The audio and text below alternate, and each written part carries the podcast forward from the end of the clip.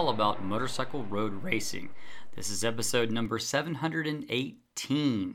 I'm Jim McDowell, here to tell you that this is another interview special. Now, this one's really a, a very special episode as Rich and I were able to sit down with Maddie Patterson. Now, many of you may know her as Maddie Scordia, and she was recently married to, yes, that Simon Patterson.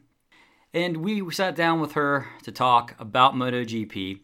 She had just gotten off the plane in Kuala Lumpur, and Report Rich was up in the wee hours of the morning for this one. And I, well, I had the primo spot of being nice evening time for me. One of the things we talked about with Maddie was mainly the product. How do you make MotoGP better, and how does MotoGP attract more fans to it? Obviously, it's the product. Maddie goes into great in depth about how, how she views the product, how she views MotoGP, how she got into MotoGP, what she likes about MotoGP. We asked questions like Is Marc Marquez really going to leave HRC? And is Ducati, who's going to win the World Championship? It's a wide ranging interview, and Maddie was kind enough to give us immense amount of time. We had asked for about an hour and we wound up going a full 90 minutes. So we hope you guys are enjoying the interviews. And with that, here's Maddie. Hi, everybody. It's Jim and Rich again here. So we're coming at you with yet another interview. We've been busy, Jim, just lately, haven't we? Now, we're recording this on February the 8th or February the 9th, depending on which time zone you're in. And we're absolutely delighted today to be joined by, now I've got to get this right, Maddie Patterson, formerly known as Scordia. um, first of all, Maddie, uh, I suppose we should say congratulations on the recent nuptials. Thank you. Thank you very much. It's um it feels so long ago. It wasn't that long ago, but time flies. So Yeah. Now, Maddie has numerous areas of involvement in motorcycle racing. Uh, I was looking on your socials earlier, Maddie, and it's a bit bewildering because it says I'm going to list these off now: brand marketing, MotoGP correspondent, mentor, and I'm guessing that refers to your company, Maddie Scordia Management, which I think is a relatively new thing. Um, also. I'm I'm assuming that's not for profit patron of various charities and things. Yep. So we'll perhaps get into a little bit of that later on. Um, you've just arrived in Kuala Lumpur ahead of the three day test, which is very exciting. So I've just got to ask you, because I've been to Kuala Lumpur a few times myself, how's the heat and the humidity as compared with the rather cold and windy shores of Northern Ireland? Oh my God, you know how nice it was to step off of the plane? Yeah, I can imagine. Heat like I didn't I didn't realize how much the weather would affect me. And being an Australian, you know, it's usually sunny most of the time. So moving to Northern Ireland was just a bit of a culture shock on top of the weather, which has really badly affected me. So it's nice to be in Malaysia. I don't mind the heat. I can deal with it. It's yeah, it's nice at this time of year, that's for sure. Okay, so let's get going then. So a bit of a history. Where did the passion for motor racing originate from? Is it a family thing, Maddie? Um, how did you sort of get into this game? And did you ever imagine yourself having this kind of professional role that you're enjoying now? Um, i actually love this story because it's i think it's hilarious. Motorcycle racing was my ex-boyfriend's thing. Right. it was something that he was into. He was italian you know he was big rossi fan and we sort of got together when i was quite young and um, you know we spent a lot of time together and we, we lived overseas and whatnot. And then I guess after about 12 months of him sort of trying to get me to enjoy it, um, we went to Phillip Island together. I took him for his birthday and we just had the best time ever. And that was really my introduction to MotoGP and motorsport as a whole. Um, and from there, you know, I went on to work in a couple of um, promotional roles while I was completing my university degree and sort of working on my corporate roles as well. Um, and that was my entire introduction to it. And you know, we broke up, but I, I kept MotoGP, so that was you how won. that occurred. And I couldn't. I won. I won. but yeah. um, it, this, the thing is, for me, it's a sport that really speaks to my personality because I'm a salesperson, so I'm a driven, must win kind of person. And it, it does sometimes feel like when I watch this race, it is very much you against the world. So it, it really spoke to my personality in terms of things that I was passionate about. And if you'd asked me seven or eight years ago, would I be here? I would have gone, no, like how? But um, lo and behold, here we are. Yeah. Can you remember what year was it that first race that you went to at PI? Can you remember? 2014. Right then, Jim. My first one. Who won that race? So, I'm trying to think. But that, that must well, it must have been Casey, mustn't it? No, not No. then. Or he retired. was He 14, gone. it had to Retired, have been Rossi. Yeah, Was it? Yeah. And then we went the, the next. We went in 2015, and we were like, he's going to win the championship this year. And then it all unfolded with Marquez and Lorenzo, and it was um. I think my boyfriend took it harder than I did, but So, what is your degree from university in? So I started uh, with a law degree, and I quickly got bored of that because I realized that that requires a high level of attention to detail and heavy reading, which was just not my thing. Um, and then I went on to of languages and business. So I did Italian at university, and I did my bachelor's degree, which I completed last year in business. Okay. Um, so I studied sort of part time and worked full time for a long time because just it, it I started going really far in my career quite quickly. That university kind of always got the back burner, and um, last year moving overseas, and after you know several things that had happened in my personal life, I kind of went, well, I might as well just complete it. Like I've got the time, so Yeah. I, I, I hear you there. I, I did it backwards. I concentrated on university and then bikes. So, We should just say that Jim's in my life. Jim's an ex-racer. He's very modest about this, but he's um, shared the track Right. with a few famous names down the years. Jim, haven't you? You're going to tell Maddie about your past. uh, the I I spent my entire life chasing Nicky Hayden, and that's a Yeah. true. That's a very true true story. Um, had some other famous Americans, Larry Pegram, and some other people who did some stuff on the world stage, but yeah, it was. I was never going to be good enough, so I had to become an engineer instead.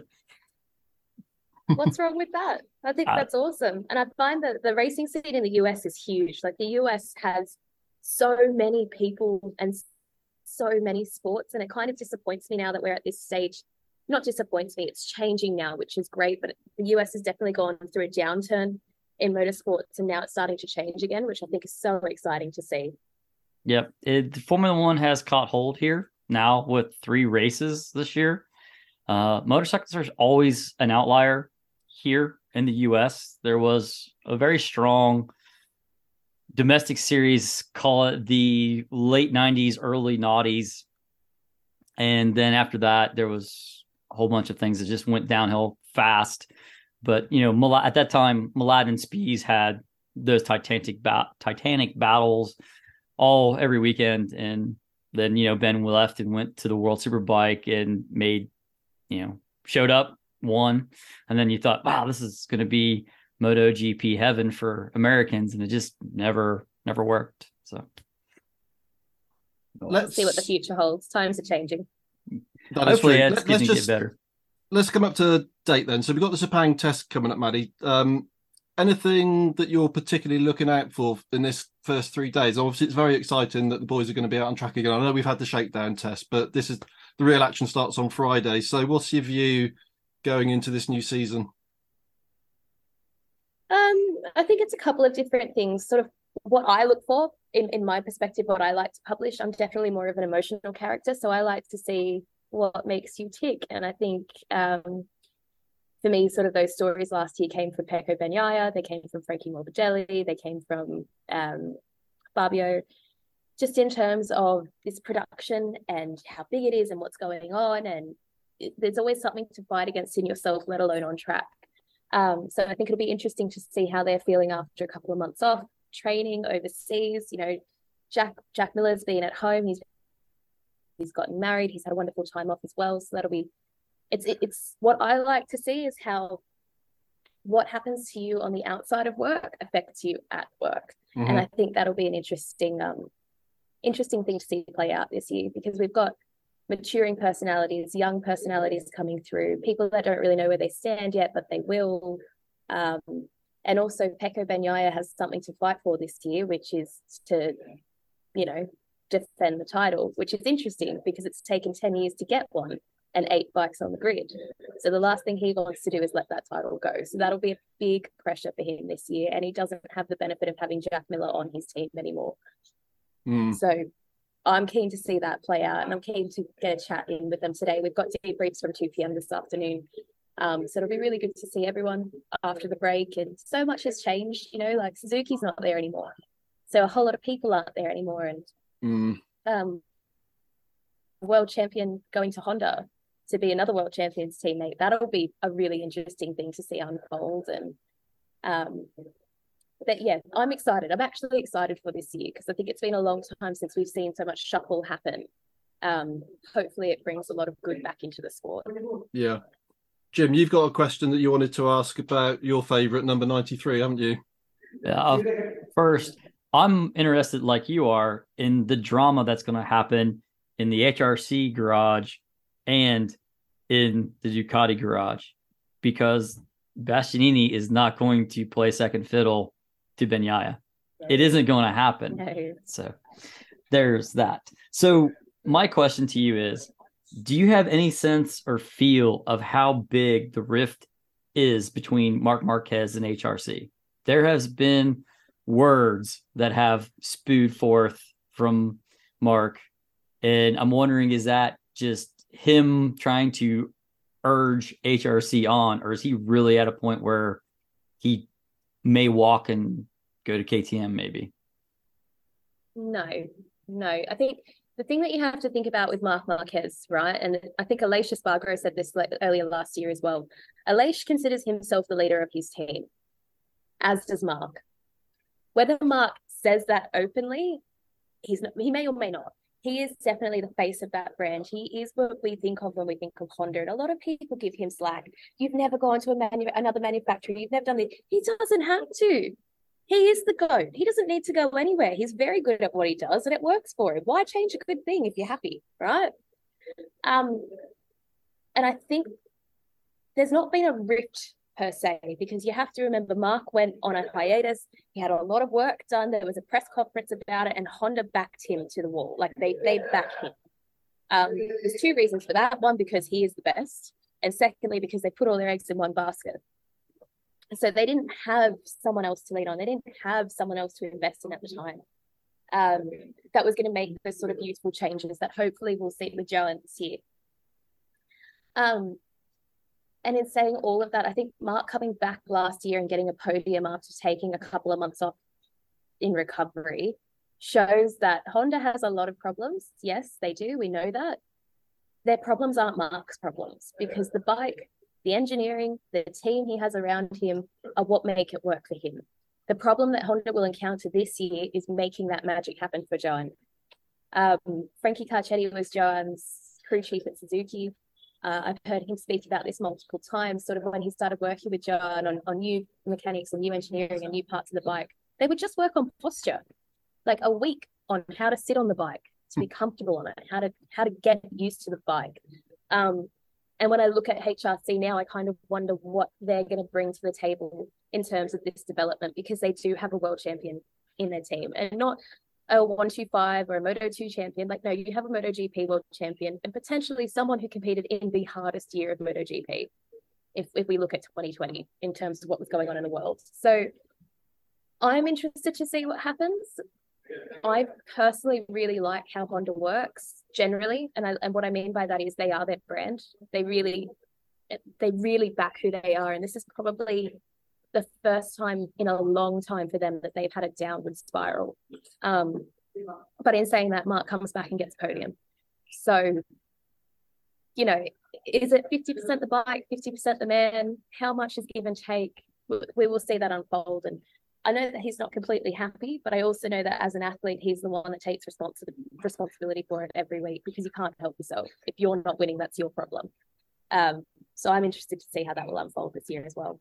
Do you have a view, just looking at the personality side of it? Obviously, as Jim said, there's a lot of focus on Bastianini and Bagnaia and how that dynamic is going to work out. What, what's your view on the oh, Joan Mir and Marc Marquez dynamic in that garage? Because you get this notion a little bit. The market operates quite on his own with his team around him.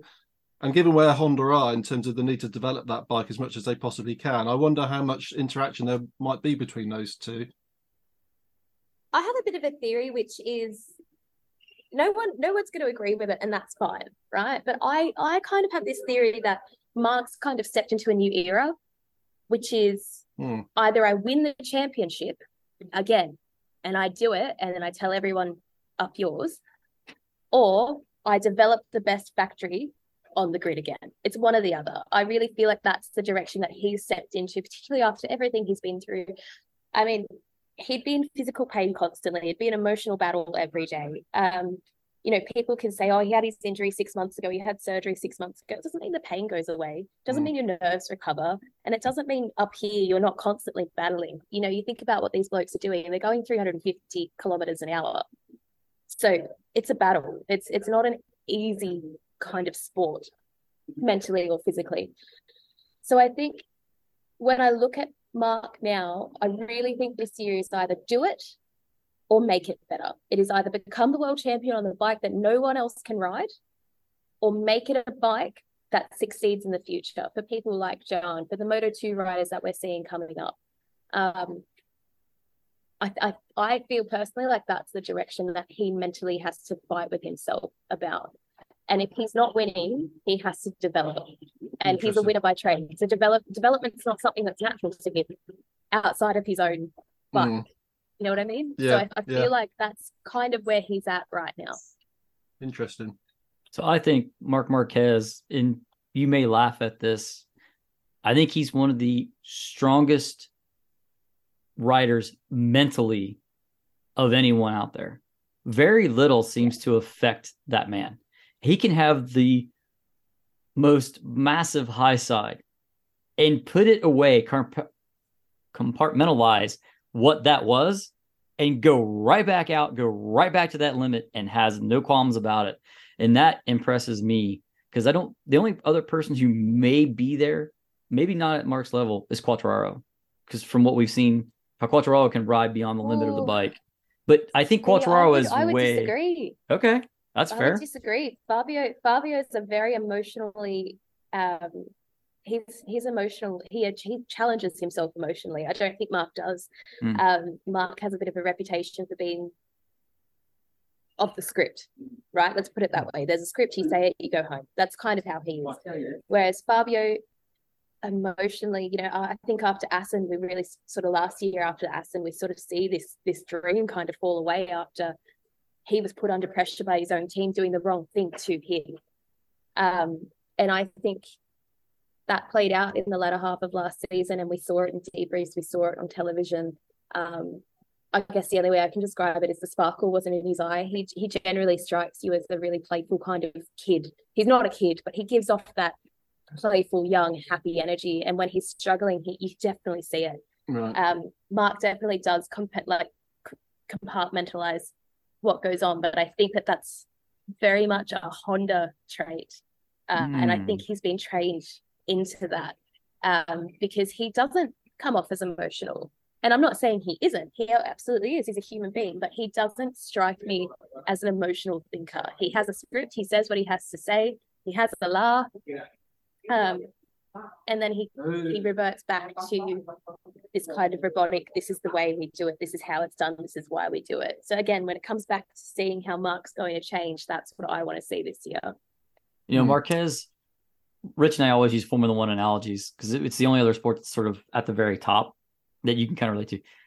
Marquez always has impressed me as being the most Schumacher like of all MotoGP riders.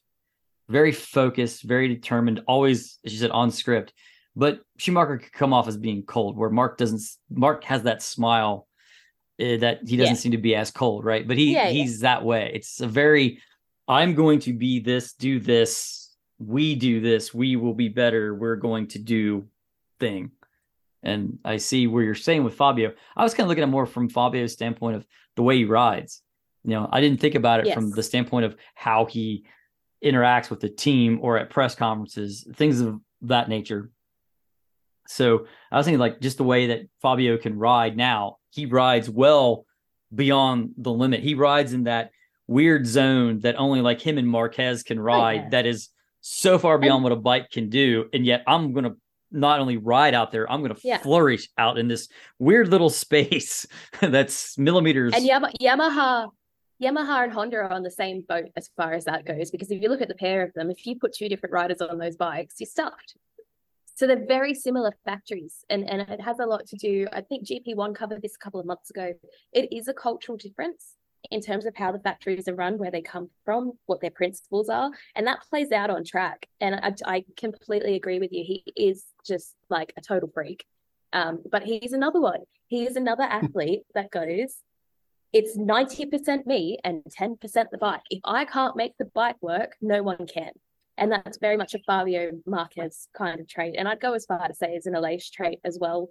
Um, so, so sort of seeing that development happen at Aprilia in the last couple of years has been fantastic. Um, but it is, they're freaks of nature. Like they, they really, and it is an athlete thing. It is a driven kind of thing. You know, if you can't make it work, it is your fault, not someone else's. And they definitely take most of the onus for that. So, what kind of personality do you see in uh, Joan Mir? I love Joan. like, how do I? He's um. I think you know when you meet people and they're just very humble. Okay. Humble yeah. people, and they might be like one of the best ever, but they're very humble about that. And I I credit him for that because, like I said, I think 2020 was one of the hardest championships in the world to win, not because we were racing, but because of the circumstances in which we were racing, not seeing our wives, children, husbands being isolated in hotels for nine months of the year. It was horrendous. Mm. Um, and to go out there and do that is very, very impressive. So he strikes me as a very humble human being. And I think he's very good at direction. I think he's very good at giving direction. But I think what makes or what has made Joan really competitive in the past is his relationship with his crew chief, which I think is sort of the most important thing that everyone needs going into a team because you need someone's trust. You always need someone that has your back or you can talk to openly and say, What what is this? This is shit. In in those words. You know what I mean? You need to have that kind of um, reverberation with someone. So I like Joey Mir a lot. I, he is, is a very humble character, and I'm excited to see what he can do on the Honda. And I hope it's very good things. I hope this is the change that Honda needs. You know, they've gone through quite a few second seat riders over the last couple of years, and there's just not been anyone that measures up. So I really hope this is for him. A question that, well, we had up next on the list. I'm going to change the nature of the question a little bit just to kind of continue down this thread of the you know the emotional makeup the competitive nature of all of these people who as you say maddie they're all individuals they're all completely different in their own individual ways. So sprint races i think the whole debate around you know is it good is it bad how it was done i think that has been probably talked to death. What's your view again because you know a lot of these riders probably all of them quite well from an emotional standpoint because it's a big big change isn't it to the weekend particularly in terms of the mental approach to take to this and particularly if people start getting injured. Do you see that the sprint races are likely to favor some riders particularly more than others purely from that kind of approach point of view? Um yes and no. I mean, from a business point of view, I think sprint races made a lot of sense. I'm not saying it was the right thing to do, but they didn't have to change broadcast rights. They're still going to charge everybody everybody that has a, a viewing pass 199 euro a year to watch it. Um, it's it didn't really change anything. It just changes the speed that you have to go to get points because we all know in quali you're not going as fast as you actually can because you're trying to avoid being injured. That's the goal. The goal is to get to Sunday, to get to race time, start, lead at the first turn, and away. That's that's your whole goal. Um,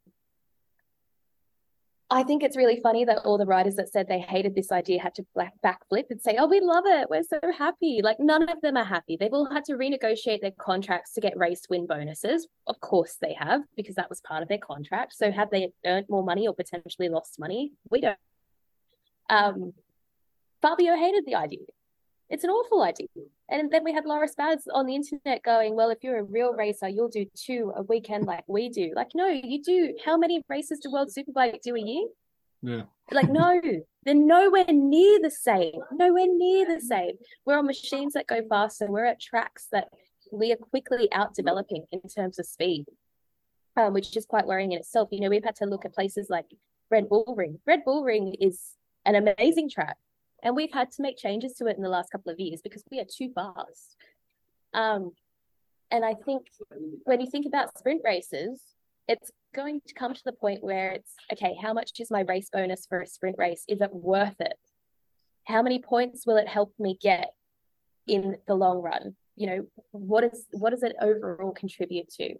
Um, so it'll be interesting to see how that plays out. And I think as an athlete, as a racer, as soon as you call something a race, you want to win Mm. because you'll get things like sponsorship bonuses and, and all sorts of stuff involved.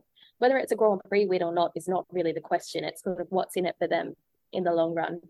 Um, I don't like the idea personally.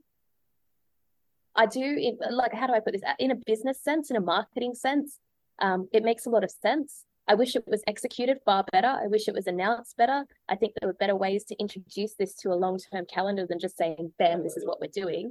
Um, that almost could have been made into a mini championship out of 10 races of the year. You know, there were so many other ways to bring this to life. But Yeah. um, in saying that, I'm not, a, I just, I'm not a fan of it. I'm really not. It's like, you're asking a lot because you've put the word race in it. They're going to go fast. Of course they are.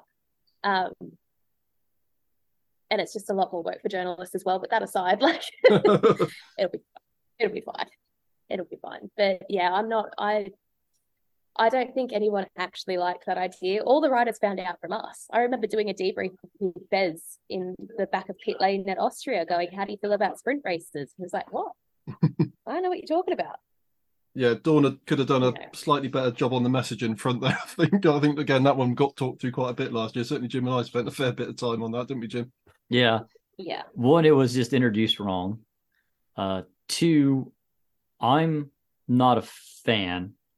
Well, and I mainly because I see MotoGP simply just doing what Formula One does and copies it and says this is what we're going to do. But anything that they've copied, they've done. Anything they've copied is half as good as what Formula One did, right? Like, No, it's not even half as good. It's like the worst knockoff.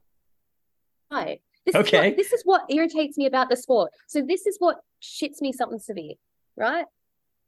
You don't have to add more races to have more money. You don't need to add sprint races to have more money. Okay. If your product was good, really good, you had decent sponsors that we don't have to question the validity of, right? You went out and you had good brand partnerships. You knew how to market to an audience that you don't have, that being mothers, women, young people. Okay, because they're, they're this is the audience that matters now. You knew how to get to their touch points.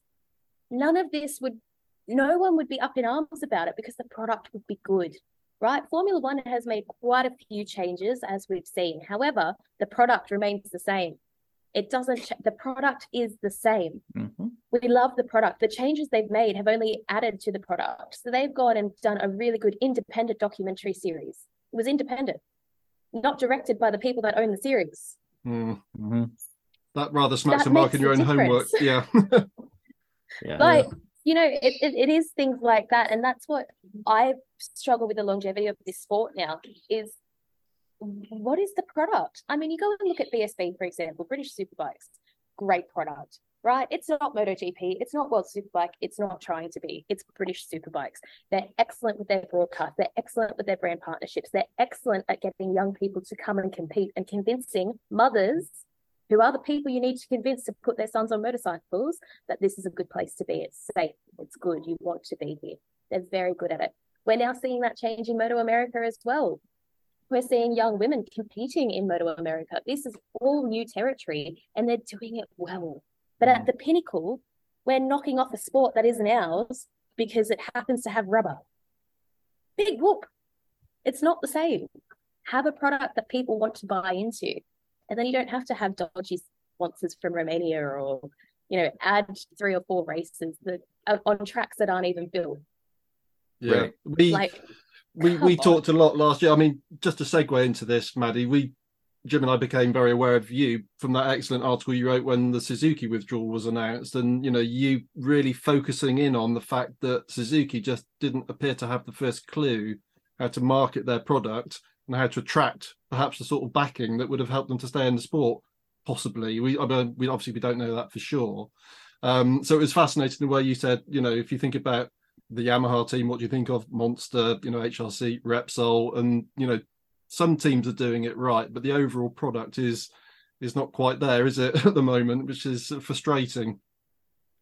And the thing is, it's not just the teams, right? The teams are always going to look at the infrastructure that's provided to them. So if the infrastructure itself is shoddy, then the product that the teams bring is going to be shoddy. You know, it's not going to have that weight of we are a global motorsport brand. We are different. We are unique. We go faster than Formula One cars. We do it far, like far more risk to ourselves you know we don't put one bolt in and that's someone's life potentially. This it's so heavy. And no one's marketing that the right way. The product is amazing. It's just sort of been left for so long with no real change. Um, i think the governing body has a lot to do with that as well but it's it's just a shame. It's a real loss. And then you ask for changes. You ask for examples of what they have changed and you don't get them. It's just like a shiny gloss over a lot of scratches. Doesn't hide the scratches, just makes it kind of shiny so you can't see them. Yeah. Yeah. I, you're, you're, absolutely right what you say about BSB. I mean, the thing that always impresses me about BSB is A, it's very good value for money for a weekend ticket. Um, okay, it's not a MotoGP race, but it, you know, it's a good product, lots of races, and there are lots of families there. I always observed that. You know, lots of yeah. young kids there, boys and girls, mums and dads, you know, few dads and dads, I'm sure, and a few mums and mums. But you know, it is a very inclusive environment, and they, as you say, Stuart Higgs and the team do a, just a fantastic job. And I think Jim, you'll probably yeah. say something similar about what's going on and starting to develop in Moto America. Yeah, it's the same thing. There's went to a couple of Moto America rounds. The racing product is pretty good at the front. We've now added quite a few big names on good equipment to make that bigger. It's great value for three days, like $89 for three days that's, that's nothing. So good. It's yeah. really good. And yeah. you're there. And while I have not seen lots of families, there are some families. But the whole thing with this, the, the marketing thing, here's something that I've never understood. And I'm not a marketing major. I don't get how you sell product. But I know this. I've taken several of my friends, coworkers, and have drugged them, so almost kicking and screaming, to a motorcycle race. Within the first 10 minutes, when they see Quartararo or they see Marquez or they see these guys, any of them, take your pick, flying by on two wheels at the absolute edge of adhesion and control, literally riding a true bucking bronco, they're instantly hooked. They're in they're in and they're in hard. They're like, when's the next one? We got to go do this again. Yeah. I and I, I TV is great and you can see a lot of things and from the bike and everything else. But there's something about having people there. And I just don't understand how we I, I don't know how do you market that? How do you explain it to people that you have to come see this? I I honestly believe like at this in this day and age particularly, right? We're seeing a lot of things happen nowadays. You can't say this, you can't say that, you're this, you're that, I'm this, whatever. With all of that in mind, the way that you sell product is by having one that is good, that is competitive, that makes you question. You know, it's it's like when you have a business and you have two options for the same kind of product, but they're both slightly different. Which one is going to speak to you more? Which one is more useful to you? Yada yada yada. You sell product by having something that is good, a good product. Now, a hundred and I can't even remember how much it was for three days at Mugello last year. But I think what was it, 150, 200 euro for three days at Mugello. The place was empty. You're not looking at Valentino Rossi. And unfortunately for Dorna, they've made their entire product Rossi and, and Marquez. Well, it's not. That's not the product. They are part of the product. If anything, they are Honda's product, they're Yamaha's product. Dorna's product is we make motorcycles go really, really fast. You want to watch this? Because they're an event business, theoretically. They are an event business. Their whole goal is to make partnerships with people, sell tickets to events, and have people watch bikes go really fast. So if you overcharge for that experience because you've somehow made the personalities the product and not the actual product the key to the business, you're in trouble. You're in hot water. Um, and which is why we see Dorna do things like go to Kazakhstan and build racetracks, and they give contracts to build racetracks.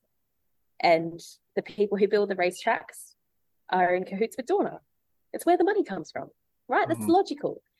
So while all that's well and good, your key product that you sell is not selling because you've made it all about the riders instead of the bikes.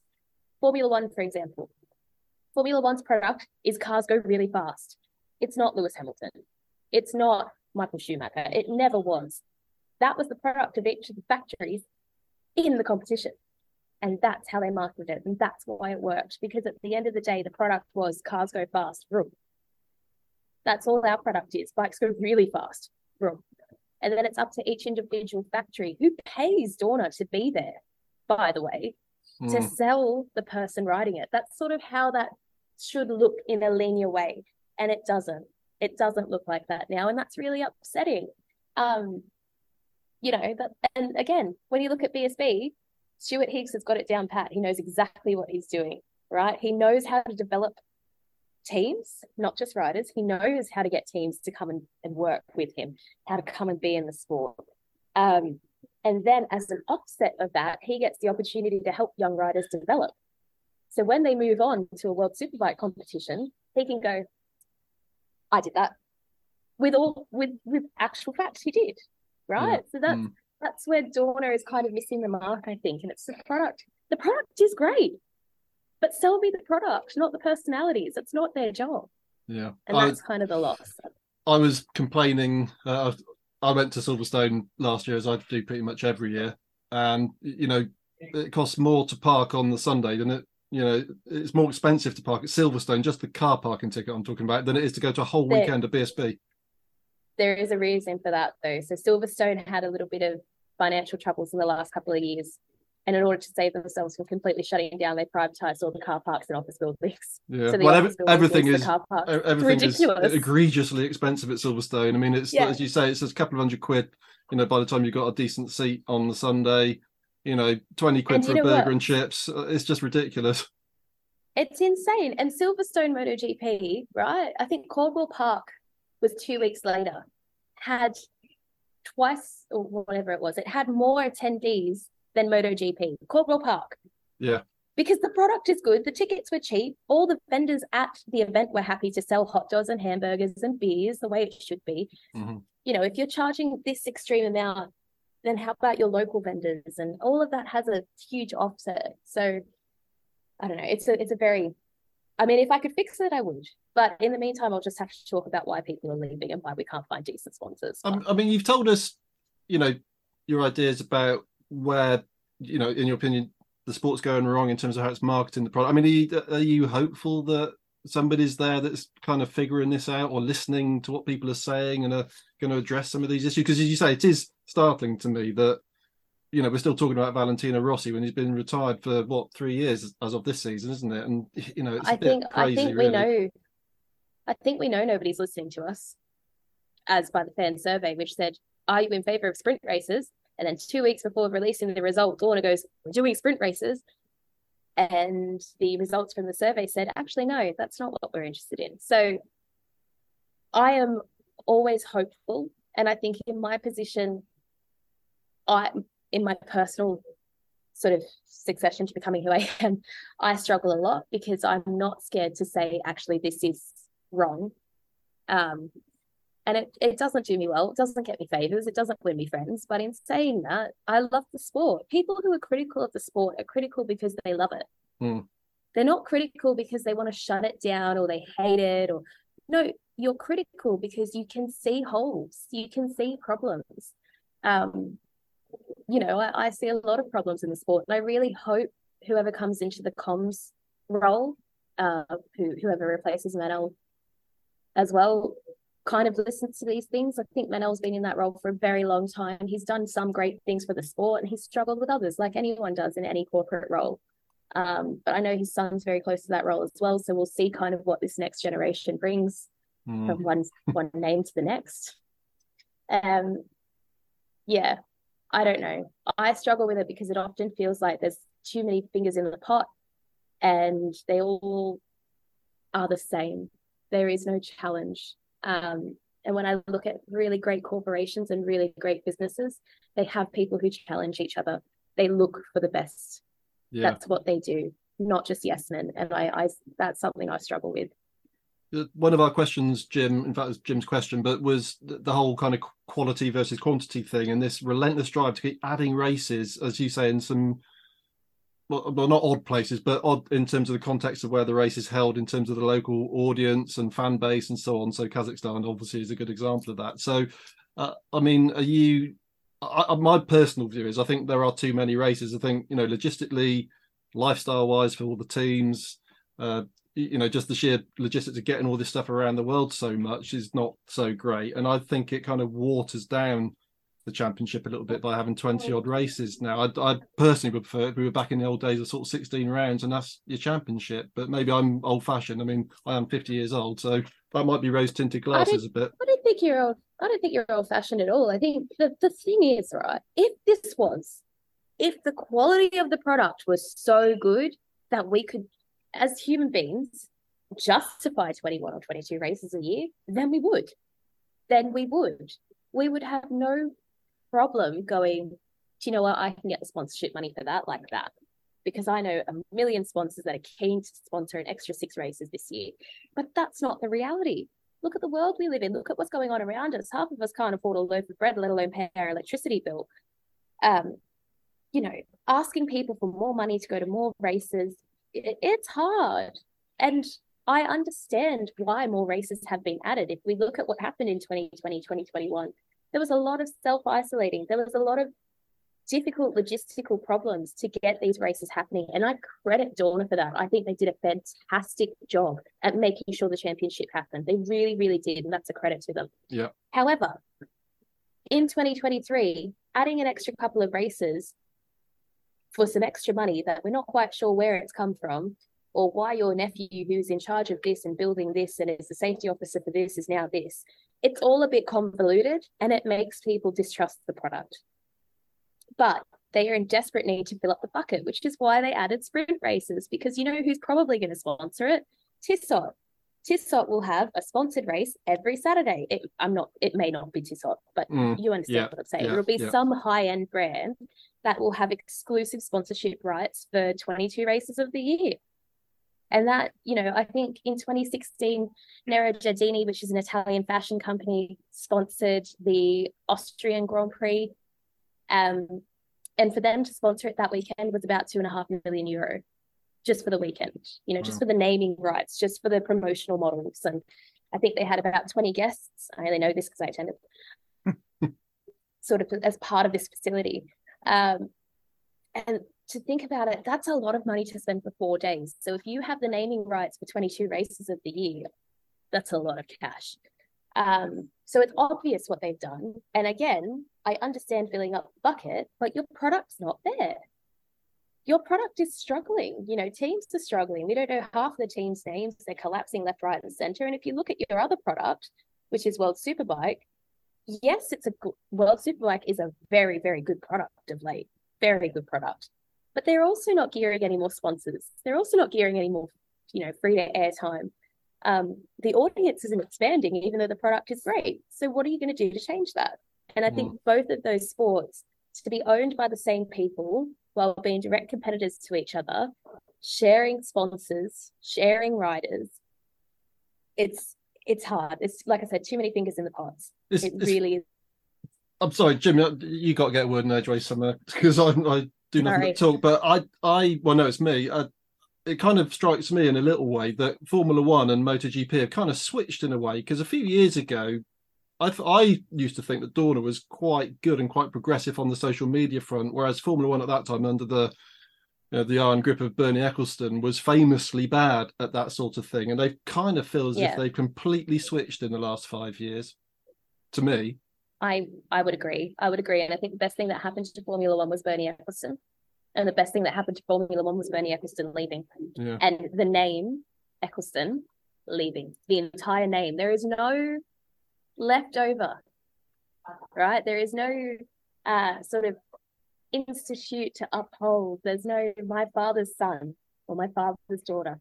Put it that way. Yeah. And that's that can seem like quite a horrible thing to say, but we're talking about a business here.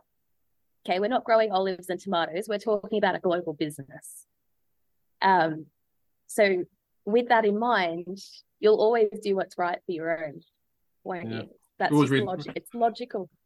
Always reading about nepo Logical. babies in the news these days, aren't we? So, um, Jim, you wanted to ask a question hard- about It's a nasty Spain. thing. yeah. Sorry. I want to kind of get to. I got other questions, but this came to my mind as you're talking about. I know there's this focus that you have now. It's you're constantly talking about the product, the product, the product, and I get where you're coming from here. I've opined before that because Dorna owns World Superbike and MotoGP, that World Superbike should be a winter series. It doesn't begin until November, runs sort of equatorial or southern hemisphere, and then finishes off with a few races in Europe. And as soon as, say, April comes around, it switches and now it's MotoGP. So now I have this, I'm not split between weekends deciding what I want to watch, whether it's World Superbike or whatever, because some races happen on the same weekend, although albeit they're in different time zones. But what really gets me is you're charging me 199 euro for the feed, and I can't get World Superbike too. I, I'm look, a I fan I of see racing. crap. I want both. Why can't you give me both? That's I a lot of money. I see. It is a lot of money. And the, thing is, they have the same social media teams and they all Mhm. move around in the same building in Barcelona. And I see your crack. I see your point. I do. However, the product, again, World Superbike, not MotoGP. World Superbike is a stock bike. It's not MotoGP. Mhm. They're not the same.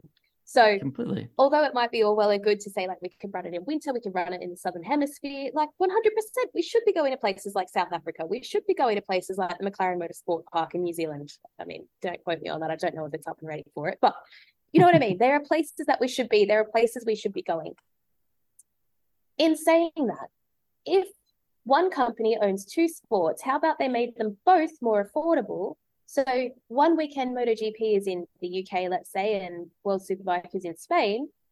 You don't have to contemplate spending another 150 euro a month later to go to the opposite sport that you're also into.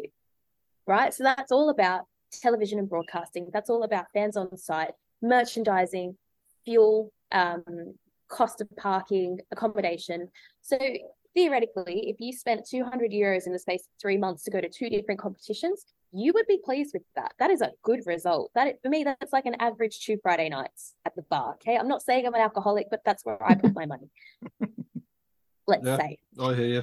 So if if that's what it's going to be, that's what it has to be. And the thing is, they are two different sports. Yes, they operate the same kind of way. Yes, we have crew chiefs and wheels and engines, and but stocks aren't as fast as MotoGP. The whole point of MotoGP is to be the pinnacle. And I always sort of so my dad was always into superbike, never MotoGP, but my dad was into superbike. Superbike was the poor man's sport. It really was. It was like my dad turned up to World Superbikes at Sydney Motorsport Park with his jigsaw and he's cheering he's having the best time ever because he can afford the same bike that whoever else is riding is on you know so that it's it is about understanding demographics and affordability and all of those kind of things come into play but world superbike like i said the product's also not as good i mean it is it's, it's great racing but the product's not as good if you're having to pay 250000 euros to compete that's not that's not how the product should work it should be the other way around Mm. you know, Right. great broadcasting, great visibility, great to be seen. Come and race for us. We're an easy sport to get into. We are a pathway, or you can make a great career. You could be the next Ron Hasbun here. That's what it should be, but it's Hmm. not, and that's sad. And again, they're, they're two different sports, but if they're owned by the same people, then there should be a concession to enjoy both. I completely agree with you. I also think that they need to follow Formula One in this one instance, a rewrite of the rule book. Because honestly, Formula One kind of went backwards with the aerodynamics of the cars. They went back to the Mm. ground effects under the car. The car under the air under the car makes the car faster, but now another car can be right behind the other car. We get closer racing, so therefore we have closer passing. We have the opposite happening here in MotoGP. If there's the cost, so why do we have to have shapeshifters? Why do we have to have a whole shot device? Why do we have to have aerodynamics on it? Why do we spend all that time and money in a wind tunnel? And people we've talked to on the show have said it's the pinnacle. It's about building the fastest motorcycle to go around this track. I'm like, what are we here for? Are we here to watch racing that's good? Are we here for an engineering exercise? I could be either one. Okay, I'm fine with them both because I think the technology Yeah. in the bike is really cool. But you better talk to me about that technology. Why Simon Crafar does Yes. not have a, a snippet that they put somewhere in between m- warm up on a Sunday and before racing starts, or or in the little gap between the MotoGP race of Simon Crafar explaining to you how something works. How does the whole shot device work? How does the squatting of the rear work? How does uh, the semi-automatic gearbox work? All of these things I think would be phenomenally cool to promote your product. Like we're the only motorcycles that have Yeah. this.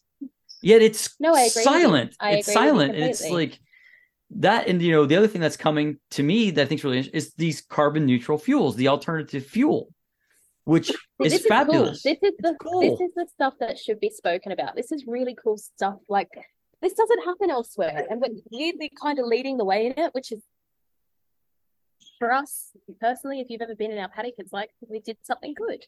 Um, this is cool stuff to talk about. I completely agree with you. And the thing is, it has to be content that speaks to all different people, but is understood by the same group. You know, it it it doesn't have to be difficult to understand. And you know what? If I'm going to see an ugly bike on track, like um, Bastianini's bike with the shark things last year, what was that? It was the ugliest looking bike. Mhm. If I have to look at ugly things, at least tell me why they work. Yeah. Because it doesn't look pretty. That's not what, what a Bengali Bengali looks like. Tell me why I'm looking at it like this, so I understand why you were doing this. And then the next week they were gone anyway. I'm like, oh, for God's sake, like it's all test and error, but give me, you know, after the race or between the race, and you know, I understand why they don't as well. Um, that's a whole lot of confidentiality and how things Mm. work and why we can't say that. But if you want to talk about the basics of things, absolutely. And I know Simon Crafar did used to have um quite a few little um like infographics and, and some conversations around that that I think were shot in 2020 or 2021. Um, so hopefully we'll see something like that this year. Crafar's a really good orator. He Mhm. explains things really well. He's a nice fella as well. I mean, I, I won't hold it against him that he's Kiwi. So I think he's, you know, he is he is the perfect person to sort of lead those discussions. Yeah. So that that was like for me in the '90s. Formula One here in the U.S. was on what was called Speed Channel at the time, and they had Steve Matchett, who was an ex mechanic in the pit lane of Formula One. He would do a thing called a chalk talk, or he would find something, and I, I Yeah. this one sticks in my head was the mass dampener that Renault had, and he s- explained to you that it's a hockey puck in a can with fluid on either side of it. And because it moves up and down in the can, it dampens out the vibration in the front wing. Yeah. That that is at everybody's level. Everybody can understand that, or at least conceptualize what he's talking about. And we don't have any of that here. And it's in you know, the thing of it is, I can take a guess at some how some of these systems work on these bikes, but I don't know exactly. And we don't have to get to a proprietary point where we're dishing out secrets. But there's a general idea of like if you lower the rear suspension, the bike doesn't wheelie because it's a longer wheelbase, and it's all about how you have a pivot point and where the force and the torque is on that arm. I think those are easy enough things for people gravity. to grasp. It's all gas. It's all It's everybody gravity. understands gravity. It's not hard to understand gravity. Just make it interesting. Do you know what I mean? Just make Yeah. it interesting.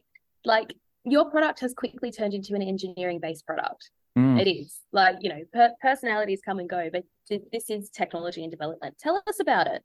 Like you know, it's not my moped. I don't know how it works. Tell me. Give me the information.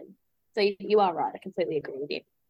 Let's um segue into a few other areas of the way the sport is perceived, um, both from a positive and a negative standpoint. But I mean, Maddie, you and certainly Simon, your husband, are you know famous for raising topics that perhaps you know some of the powers that be at Dorna would prefer are kept under wraps. Let's say, but you know, my view is that motorsport and certainly motorcycle racing, it's kind of a like an apex predator sport. So that's kind of the DNA. I think you know it's because you need that to win.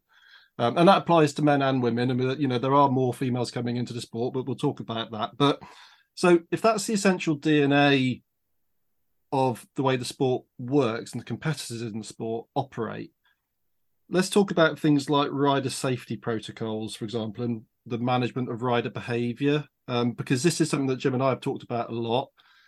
It comes up a lot. You know, and it can be all sorts of Mm. different things. It can be people swiping, you know, doing a Deniz on Öncü chop and taking, you know, causing a plane crash type accident to happen, or it could be people Mm. dawdling around on the racing line in qualifying, or it could be people falling off, clearly getting injured, and then they're out in the next session. So, do you see any winds of change coming? Because it's been a topic of hot discussion for quite a while.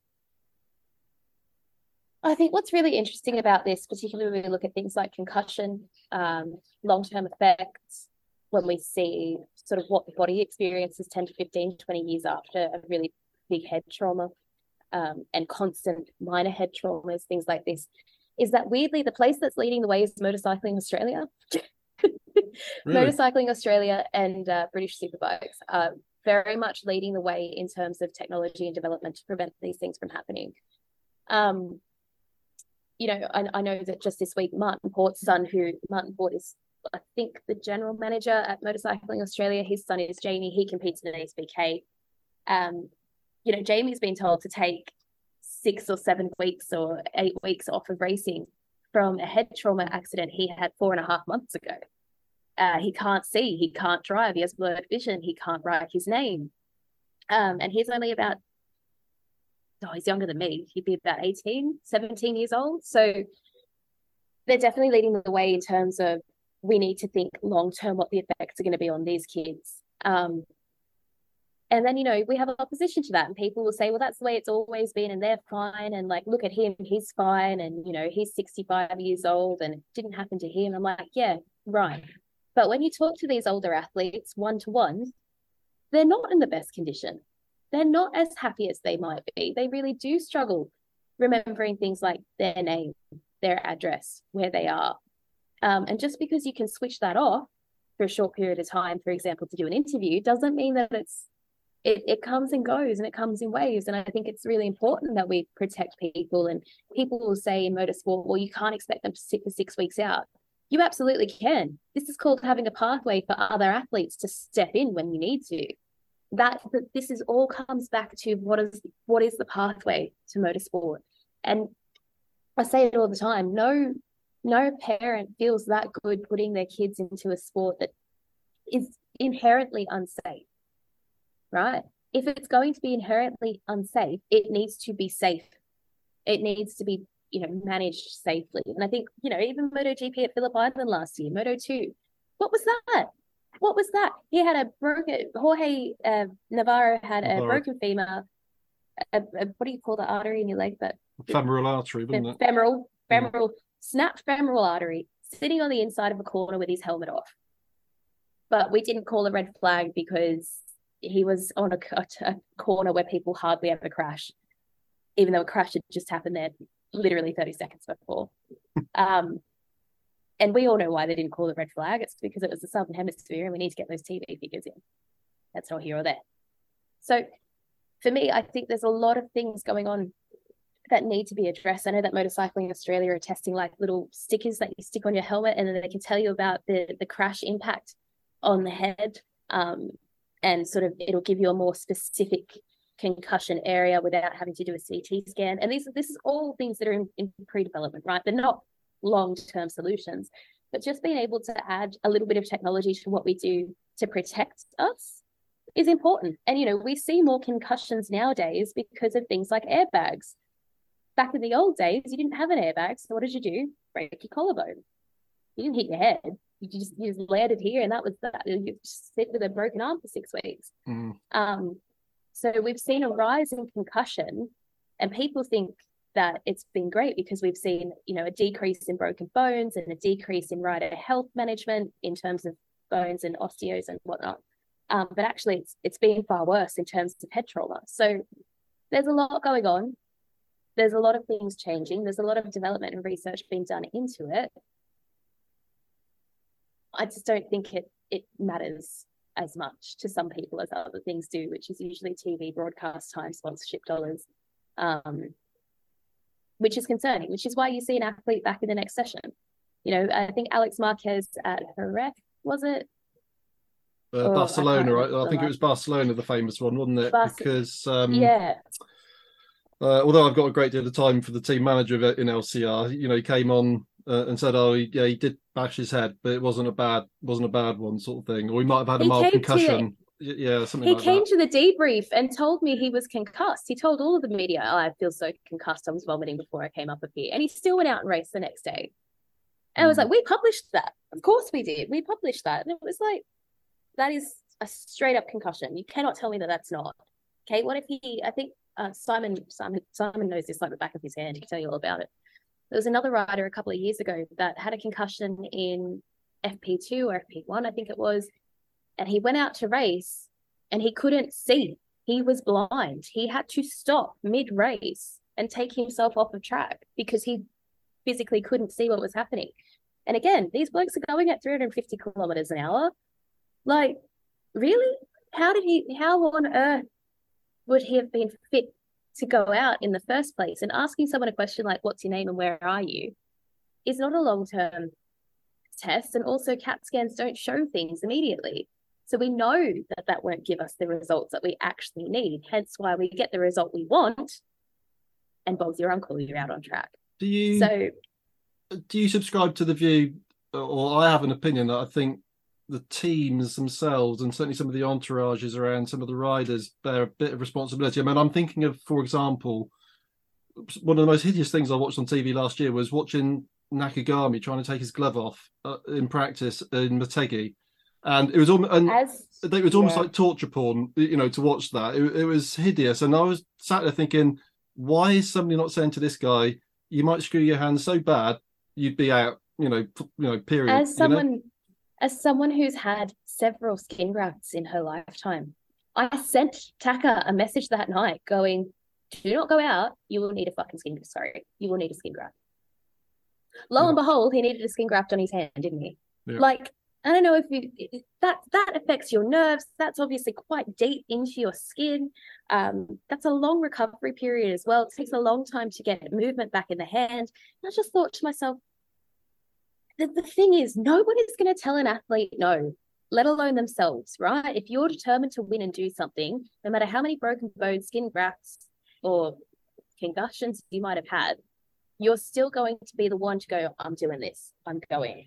Um, so, yes, I, I do believe teams have bear some responsibility to prevent this. And I do think what the paddock needs more than anything is not just a Clinica Mobile, but perhaps a mental health facility. And I know everyone's going to go, what? That doesn't make sense. It absolutely does. They spend nine months of the year away from home. They're under extreme pressure, extreme stress, fame that I don't think they ever really accounted for. Um, you absolutely need someone to sort of, and, and the point of a therapist is not to, uh, uh, is to not validate your feelings.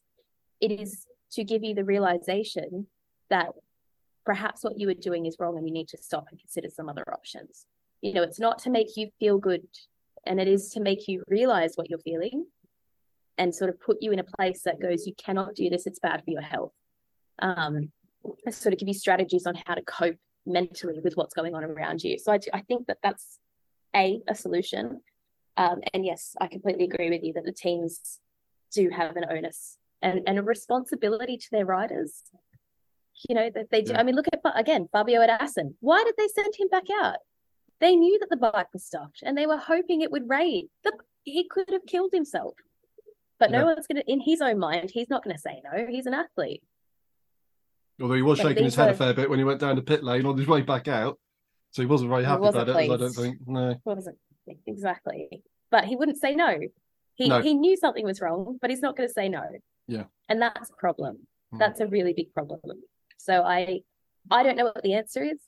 I don't know what the solution is. I do believe it takes, you know, the people who are in governing positions to care, but I can't be the one to make that call. I I can can- talk about it. I can sort of think of a way that the sport might approach trying to solve this problem. I, don't know what your thought on this as the next race would be, Jim, but throughout MotoGP, Moto2, and Moto3, why, uh, particularly now we've got sprint races in MotoGP, so we've got a lot of races.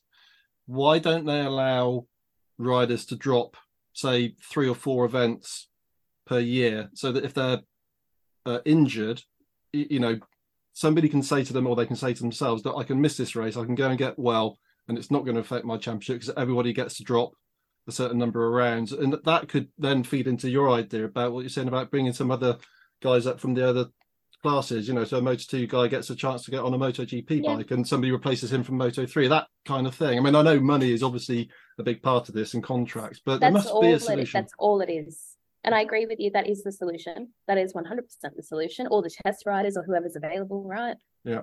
But money talks, and that's that is what it is. That's all it is. And you know what? The faster you go, the more you win, the more likely you are to crash. Hence why we see people like Jack Miller, Marc Marquez, who tend to crash a fair bit, but they also know that there's big sponsorship bonuses on the line for every podium they get. So they're gonna do it. Right? I think what's what's Jack's favorite quote when in doubt, flat out? Like, just do it. He's he is quite he is the definition of winner or bin it. Like Mhm. and I don't think he means to be by any means. But um we know that there's big sponsorship on the line and no one's gonna if you feel unwell but you've got 250,000 euro on the line, are you going to not turn up to work?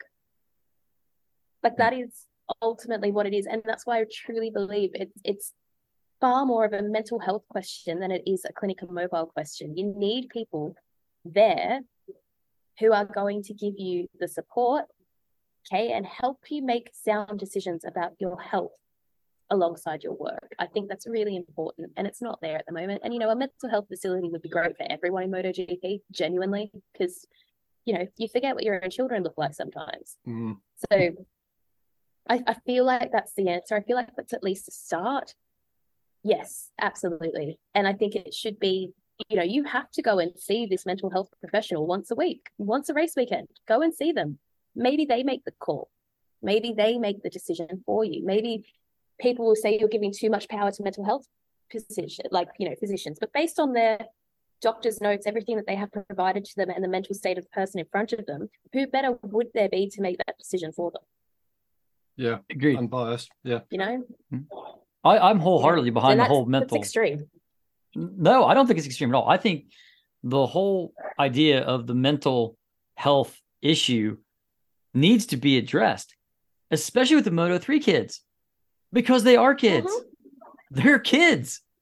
You know, they're coming in at 15 and a half, 16. I mean, we've reasoned to 18, but that still doesn't mean that you understand the world, nor the money, nor the fame, nor everything else that you're going to do. I don't care how your parents have raised you, you are going to have difficulties with this. There's no way Yeah. around it. There, there, And I think that, you know, things like a child protection officer wouldn't go unheard of either, which every other Ah. competition in the world seems to have, but I can't find the one at MotoGP. Just, you know, I mean, for example, Tom Booth Amos was not a child when he was assaulted, but imagine he was. Mm. Imagine he was. You know, it's oh yeah. things like that. Um, so it, it is this is a big kettle of fish. And we I mean, we started this conversation in concussion and now we're like children need protection in the workplace because they are, they're children at work. And they are struggling with things like financially, they're not making big money. They're living in trucks. You know, they say something to the media that gets published and it makes them look bad. They're scared to talk. They don't know how to handle the media. And this is sort of why I started my consultancy business because you've got a lot of youth, a lot of young people that are like, I don't know. It's not, they don't, they, they're not going to say, I don't know. They don't know, period. They're learning. And every mistake for them feels heavier than it would for an adult who's, you know, gone through these experiences before, knows how to turn a good situation on its head and, and make the best out of the worst. Um, and there's a lot that I, I honestly feel like if you're going to get people involved in the sport, you want competitors to keep coming and paying the money and turning up and it's it is that kind of thing that matters because again what mum and dad feels good about putting their child into a sport that doesn't care particularly one that is inherently dangerous um, Yeah. And it's always the people you have to convince yeah dad dad's a little bit easier to convince than mum if you really want kids in sport you have to safe enough for them to be there no matter how inherently dangerous it is and I know that because of the work I do, not only with teenage athletes, generally, it's with their mum. It is with their mum. like they're the people you talk to, you encourage, you give this feeling of safety to, and let them know that you're there and, and there's there's a reason for them to be doing what they're doing, et cetera, et cetera. So it is it all boils down to that. Like health, child protection, it is so important. And I feel like it's heavily overlooked.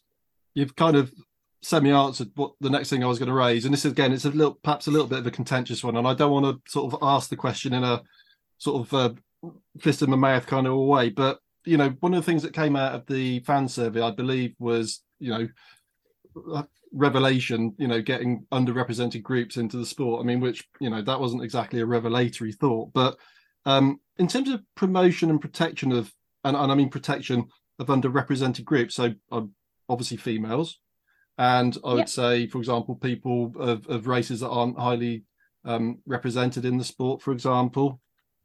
Yep. How does the sport, or is the sport going about this in a way that maintains the essential ethos of the sport, which is a meritocracy? You know, the best, the, the cream rises to the top, and we avoid sort of positive discrimination and this sort of modern nonsense, as I would sort of class some of it, yeah, I mean, this is, yeah. seems to me like a grassroots thing, and I guess this is where you come in as a facilitator and a mentor with what you're trying to do, Maddie. So I, it's interesting to know what your thought on that is, because it's obviously a bit of a politically hot potato kind of thing to talk about. But no, it, it's, it's there. It's not. I agree with you. I agree with you completely, and it's like I said at the start of this podcast. You know, we live in a world now where everyone's got an opinion, and that's great. I've always got an opinion. I am the most egotistical woman you will ever meet. I cannot help it. I am in the media. It is my job. It is literally my job. Yeah. However, in saying that, I feel like, particularly in MotoGP, women are particularly, you know, misrepresented. And I say misrepresented because we're represented by the wrong people. Yes, we have a women's council in the FIM. Yes, that's lovely and fantastic. But the people that I would turn to to ask elected into their position. They don't come from a background of business or marketing or strategizing or HR and people and culture. And when I look at motorsport, you need to stop hiring from within and you need to hire from without, without, uh, yeah. sorry, from the outside. You yeah. need to hire from, you know, big corporations that have turned these crappy little bad reputation companies into really well respected businesses. And I think hiring someone because they happen to be someone else's wife plays against that. And, you know, I can put my hand up to that and say, as Simon Patterson's wife, I have not been afforded any opportunity. In fact, any opportunity that I look at that could potentially clash with our business, I turn down. I've been able to turn away, or I've had to turn opportunities away because of my last name, as opposed to take them up because of my my name. Yeah. Right. Yeah. And people will say, yeah, whatever. No, it's not true. It is true. It's completely true. I'd be earning a lot more money if I just exploited my name a little bit more. Um, but coming back to grassroots, that's what matters. You know, you need to let children know and parents know and minority groups know that they are represented and they are taken seriously. I think earlier in the year, I published a piece in October, September, October, um, that circulated around Tom Booth Amos and it t- circulated around sort of sexual harassment and assault in the paddock. Yeah. And out of the responses I had, and I'm gonna I'm gonna use the word misogynistic, right? Because it is the only way to describe it. People go, well, of course she'll say that, and wasn't she a grid girl, and wasn't she this, and wasn't she that? And it's like, yes, I was. And now that I'm a little bit older, I actually didn't appreciate the way I was being treated at the time. And I didn't appreciate it then, but I did it because it put me in the room with the people I thought I wanted to be like, and it paid my bills. So again, I brought these concerns to who I would consider my representative in sport, and they told me, well, it's never happened to me, so I doubt it happens.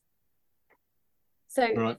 when we're talking about representation in sport, who do I go to? Who does an employee at a factory go to? Who does a young athlete go to? It is hard. And when we look at grassroots levels, you know, from road racing in Northern Ireland to NZ Superbike, there are people there that you suddenly go to. There are child protection officers. There are um, people in culture officers, safety officers, things like that. They are they're so necessary. And back to what we were talking about before, when you have young people who are working, young people at work, um, you have minority groups at work. You have people who are generally underrepresented in motorsport as a whole, of course they need somewhere to go to. That only makes sense. Mm. Um, and I disappointed by that personally. I feel disappointed that I asked for a comment on that piece. I didn't get one from any of the organizers. Um, I feel disappointed that I went to the FIM Women's Conference in December and I was told by the president that the Spanish and Italians aren't as bad as they used to be. And if I've got a problem, I can go to these people. And that's great. I've done that. And I've been met with, well, it's not happened to me. So I doubt it happens. And then the follow up question was, well, if it wasn't you, who was it? You're not making me feel safe telling you the problem. Mm. I'm not going to tell you the problem because you're yelling at me or accusing me of making it up. Like, why would I make that up? For what reason? I just want to go to work safely like everyone else. And I don't mean me, myself personally, but, you know, I think anybody just wants to go to work. And it's really something that I don't know how you can run a business in 2023 without considering this.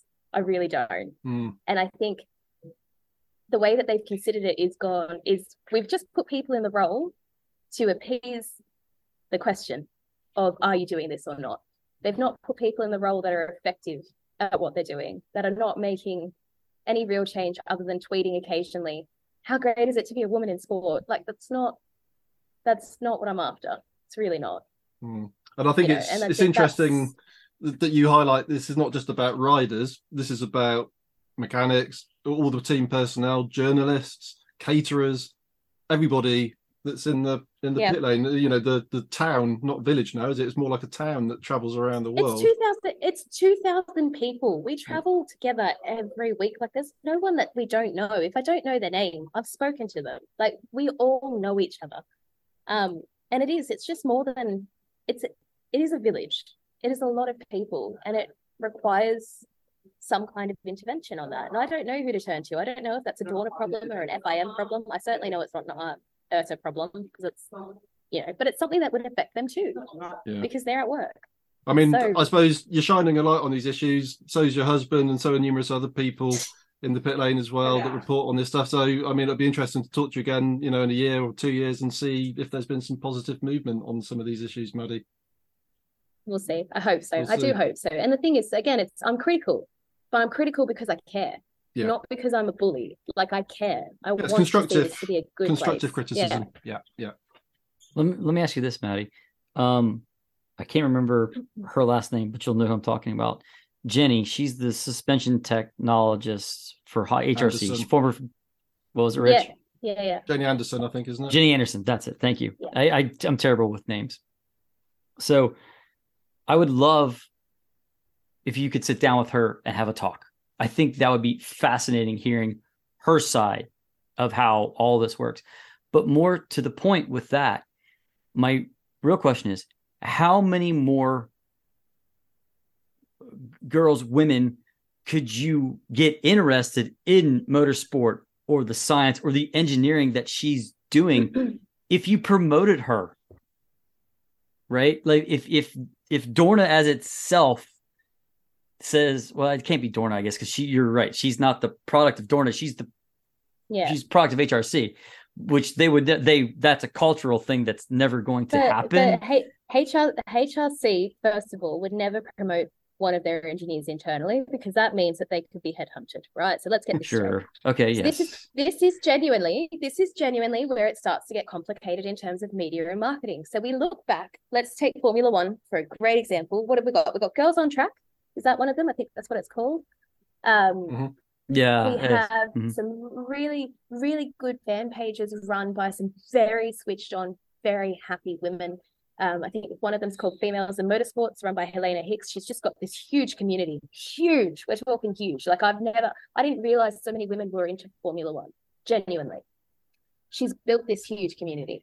Um, you know, we've got there's another one. Can't remember the name of it at all, but there are there are these initiatives for engineers who have been picked by the FIA. We're talking like smart women who have been picked up by the FIA to go to year nine student schools and say, you interested in mechanics? What do you want to do? You know, you don't have to be in Formula One. And this is the thing, right? The end goal shouldn't be being at McLaren or being at Ferrari. The end goal should be having a genuine interest in mechanics. And then maybe because you you've worked really hard to be a good mechanic or a good engineer, you got this job that you was a dream. You know, you had tunnel vision on it, but you you always knew it was going to be competitive and hard, and you did it. So if we're talking about getting people interested, I mean, look at what they did in Aragon last year. Angelucci, I think it was. Angelucci was an all female Moto 3 run team with Maria Herrera, Mhm. and Yeah. they ran in the Moto 3 event. Hmm. Now, she did an incredible job. She managed to get herself an agency. She got all of her own sponsors. She put that together. She did fantastic. Got very little coverage over the weekend. Very little. That was terrible. We did our best to, to give it, was to give it props because it was something phenomenal, right? But the thing is, even if even if someone comes dead last, right? The fact that they've put the energy in, they've built the team, they've found these people, and they've managed to get a working bike with a fairly good athlete, because Maria Herrera is she's badass, man. Out on track, that deserves its accolades. You know, you're always gonna have an opposition of very misogynistic people that go, Oh, there was shit, like who cares? You'll always have that. It's background noise. But in order to be successful, you need to shine a light on people who are making it happen. And it, Mm. it upset me that it kind of went under the radar. And then what they did what for it was just take a photo of all the women in the paddock outside of the hospitality and say it's great to be a woman. Like that's not the kind of no, that should have been in house. Like, who are you? Who do you work for usually? Why are you here? How did you come into, you know, meeting Angelucci and, and what sent you out on here and how did you get into it? That should have been one to one brilliant content. And it went completely missed. Yeah. Totally missed under the radar. And it's See- just it's things like that. See, one of the things about Moto America that I, I don't, I'm sure you probably know this, but they have an Indian twins class and it's all female. But what they do Mhm. is, and I think this is super cool. And it's one of the things that Moto America does not promote, but I think that they should do much more in this is every lady who gets the uh, necessary sponsorship and has the credentials to race is ship the bike in pieces. Yeah. They have to put Yeah. that bike together and then they come to the track and they have to work on their bike. They work on their setup, their suspension, their gearing, everything. There are Indian techs who are there to help them if necessary and ensure that Yep. everything is mechanically sound and safe to race on. But these these women all are doing this on their own and I think it's fantastic. Yet it's sort of glossed over and pushed to the side. Like that's a great But you know story. But you'll get opposition, right? You'll always get opposition, which is, well, motorcycle racing doesn't really matter if you're a man or a woman because it's all about your physical technique. That's like, yes, I understand what you're saying, but that's like saying the women's surf league and the men's surf league are the same thing. Completely different battles. Okay. Woman against a wave is different to a man against a wave. We have different physical structure. We look different when we surf. We look different when we ride bikes. Our strength is stored in different places. So I I I hear you. I honestly feel like the series is screaming for a women's talent cup. oh, okay? that'd be Instead fantastic. of promoting one, it's it's the way to do it. Instead of promoting one female racer in Moto 3 and one female racer in Moto E, how about you get Ana Carrasco and Maria Herrera to lead a females driven women's talent cup in MotoGP. Same amount of races as Moto E, right?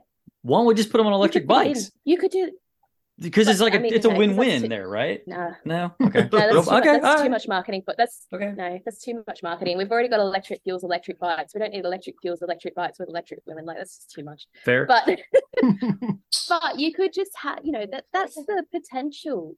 You would, you know, I think the the FIM told me in December that they only have 15 licenses registered to women at the moment.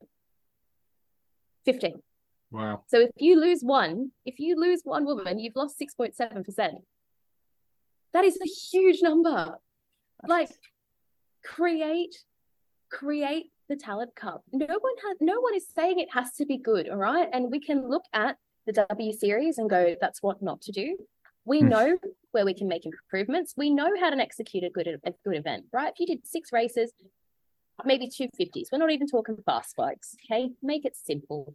You've got Junior Oceania Cup in Australia, you've got Asia Talent Cup, you've got British Talent Cup. Have a American women's Talent Cup now too. American Talent Cup, yeah. Have a women's talent cup somewhere. Why not? Why not? That it it it it ticks the box for diversity, okay, which is all that a lot of corporations are trying to do. So if all you're trying to do is tick the box, it does that. It helps gain access to sponsors, people in the paddock, people you need to meet to go further long term. It could be a touring women's cup. You know, you you select the best women out of the US, out of Australia, out of wherever that are competing. Um, you know, you gain assistance for sponsorship. You raise funds to give a baseline sponsorship, or not even. You own the bikes, like Moto E own the bikes. You do that.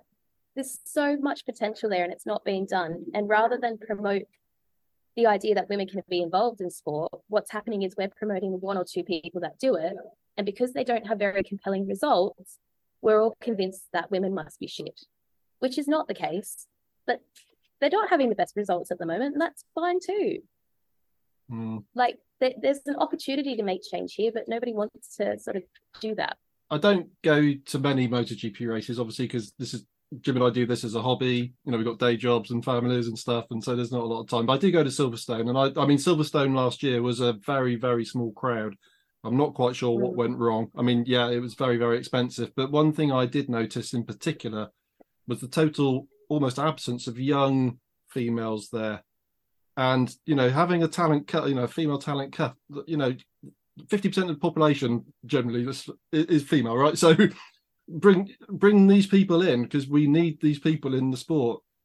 But it's easy. You do what you used to do, okay? In the old days, I don't know if this is how it worked in the UK, but in Australia, when we had an event to promote, we would ring every local radio station, every local Chronicle, Daily Mail, whatever. We would ring them and say, We've got 50 tickets. We would ring the public schools and donate 50 tickets. Yeah. And kids would come. It's, I get it, right? Anything to start is never going to make money. It's not.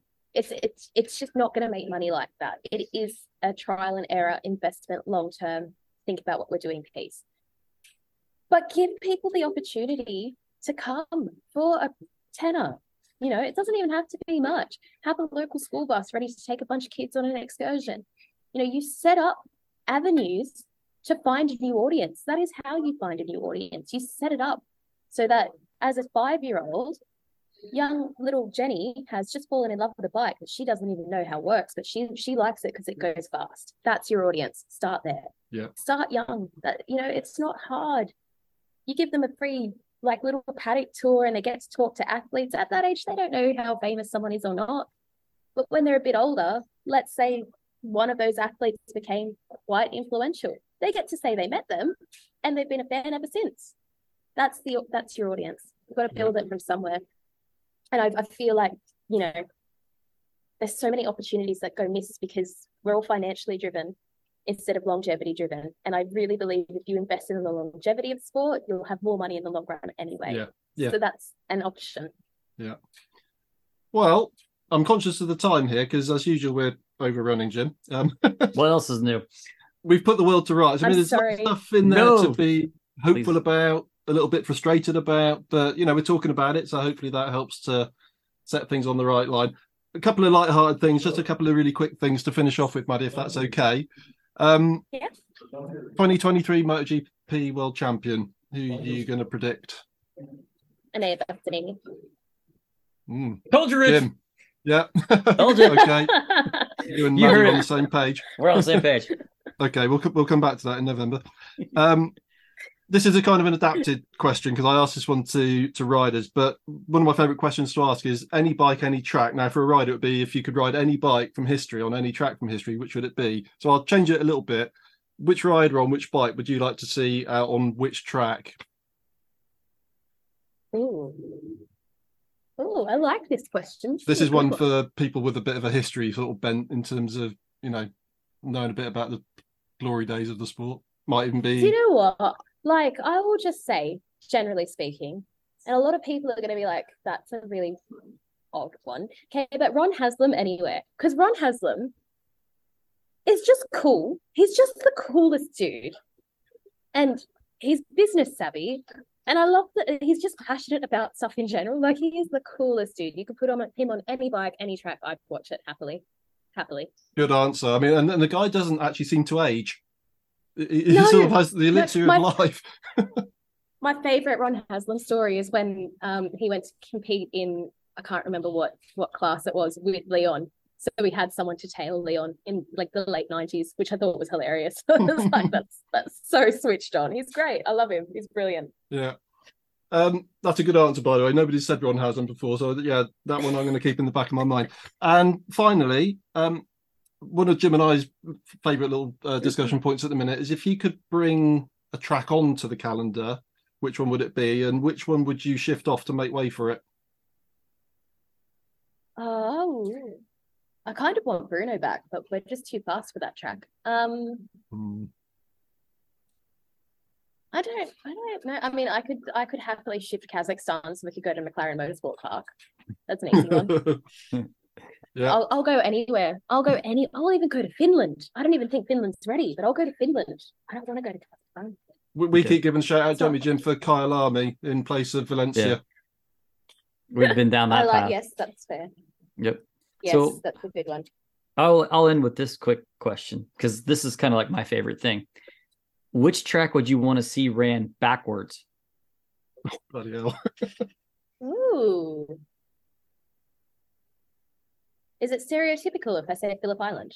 No, because I I've think that thought would be about it. cool, I've thought about it too because now you're going up Lukey Heights, Yeah, well, which is Yeah, a whole yeah. different world of crazy, right? I don't, I don't know how safe it would be, but that Well, would be interesting to I always like I always be- like to, I always like to say that you know provided the money was there to make it safe, right? What would which one would you turn around and go the other direction? And I never only ever really think about that because when I was club racing, everybody complained that there weren't enough tracks in the area to race. So Weira said we'd run one of the tracks in Michigan backwards. And That's awesome. and we i had as i started club racing there i had had say 10 weekends going the way we always went and then we show up and, well we're going backwards now and you think you know something you turn it around it was like you And put me on the moon it's like the bumps are in different places it just the whole thing becomes the weirdest mind mental whatever you you know mind blowing mind blowing experience that you can think of. So I always throw that one at people. Like if you could turn around and go di- go backwards on track, which one would you go to? That would Ju- be insane. That would Yeah. be insane. Jim and I are old enough to remember when they used to go around Misano the correct way. That's right. That's although part I, of it although I understand why they changed it. Yep. What Yep. was it like when dinosaurs walked the earth, guys? Oh well, it was really scary. You had to run quick and had to carry a big club. Maddie, you're very, Flintstones, my favorite very show. prevalent on social media. Where do people find you? I know you're on Twitter, LinkedIn. How do people follow you? Because they really must. Yes, uh, you can find me at Maddie underscore Patty, M A D D I underscore Patty, P A D D Y, which is a nice play on words my husband. So Yeah, I yeah. thought, um, find me anywhere. That's pretty much it. Or on LinkedIn, if you want to connect, it's Maddie Patterson. So you'll find me around. And don't worry, I usually pop up in someone else's feed anyway, going, You're wrong. It's okay. It's been an absolute pleasure talking to you. I must say, you're dealing with jet lag very well. You look uh, bright as a button. I've been up, I'm so sorry. I've been up since like 3:30 this morning and I thought I did so well because I got in, I got into the hotel, I stayed awake until about four and then I passed out. And then I woke up and I was like, no. But we'll be fine. Get us some coffee into me. I hope uh, the test is enjoyable. I'm sure it will be. I wish I was there to enjoy it with you, but um, uh, I'll keep you guys updated on any news that comes through. that'd be Oh, great. that'd be so, great. Jim, I don't know if you've got anything you want to add, but I just want to say thank you very much, Maddie. It's been an absolute pleasure. From me, Maddie, I appreciate your Thank you. time. I know it's jet lag is a difficult thing. I have to do it for work sometimes. So I understand where you are. I understand the need for coffee as well. And uh, I really appreciate you coming on, taking the time. Uh, you've been more than gracious with your time, and we really appreciate it. Thank you so much. I'm sure we'll catch up soon. That'd be great. Thanks a lot. Thanks. Bye.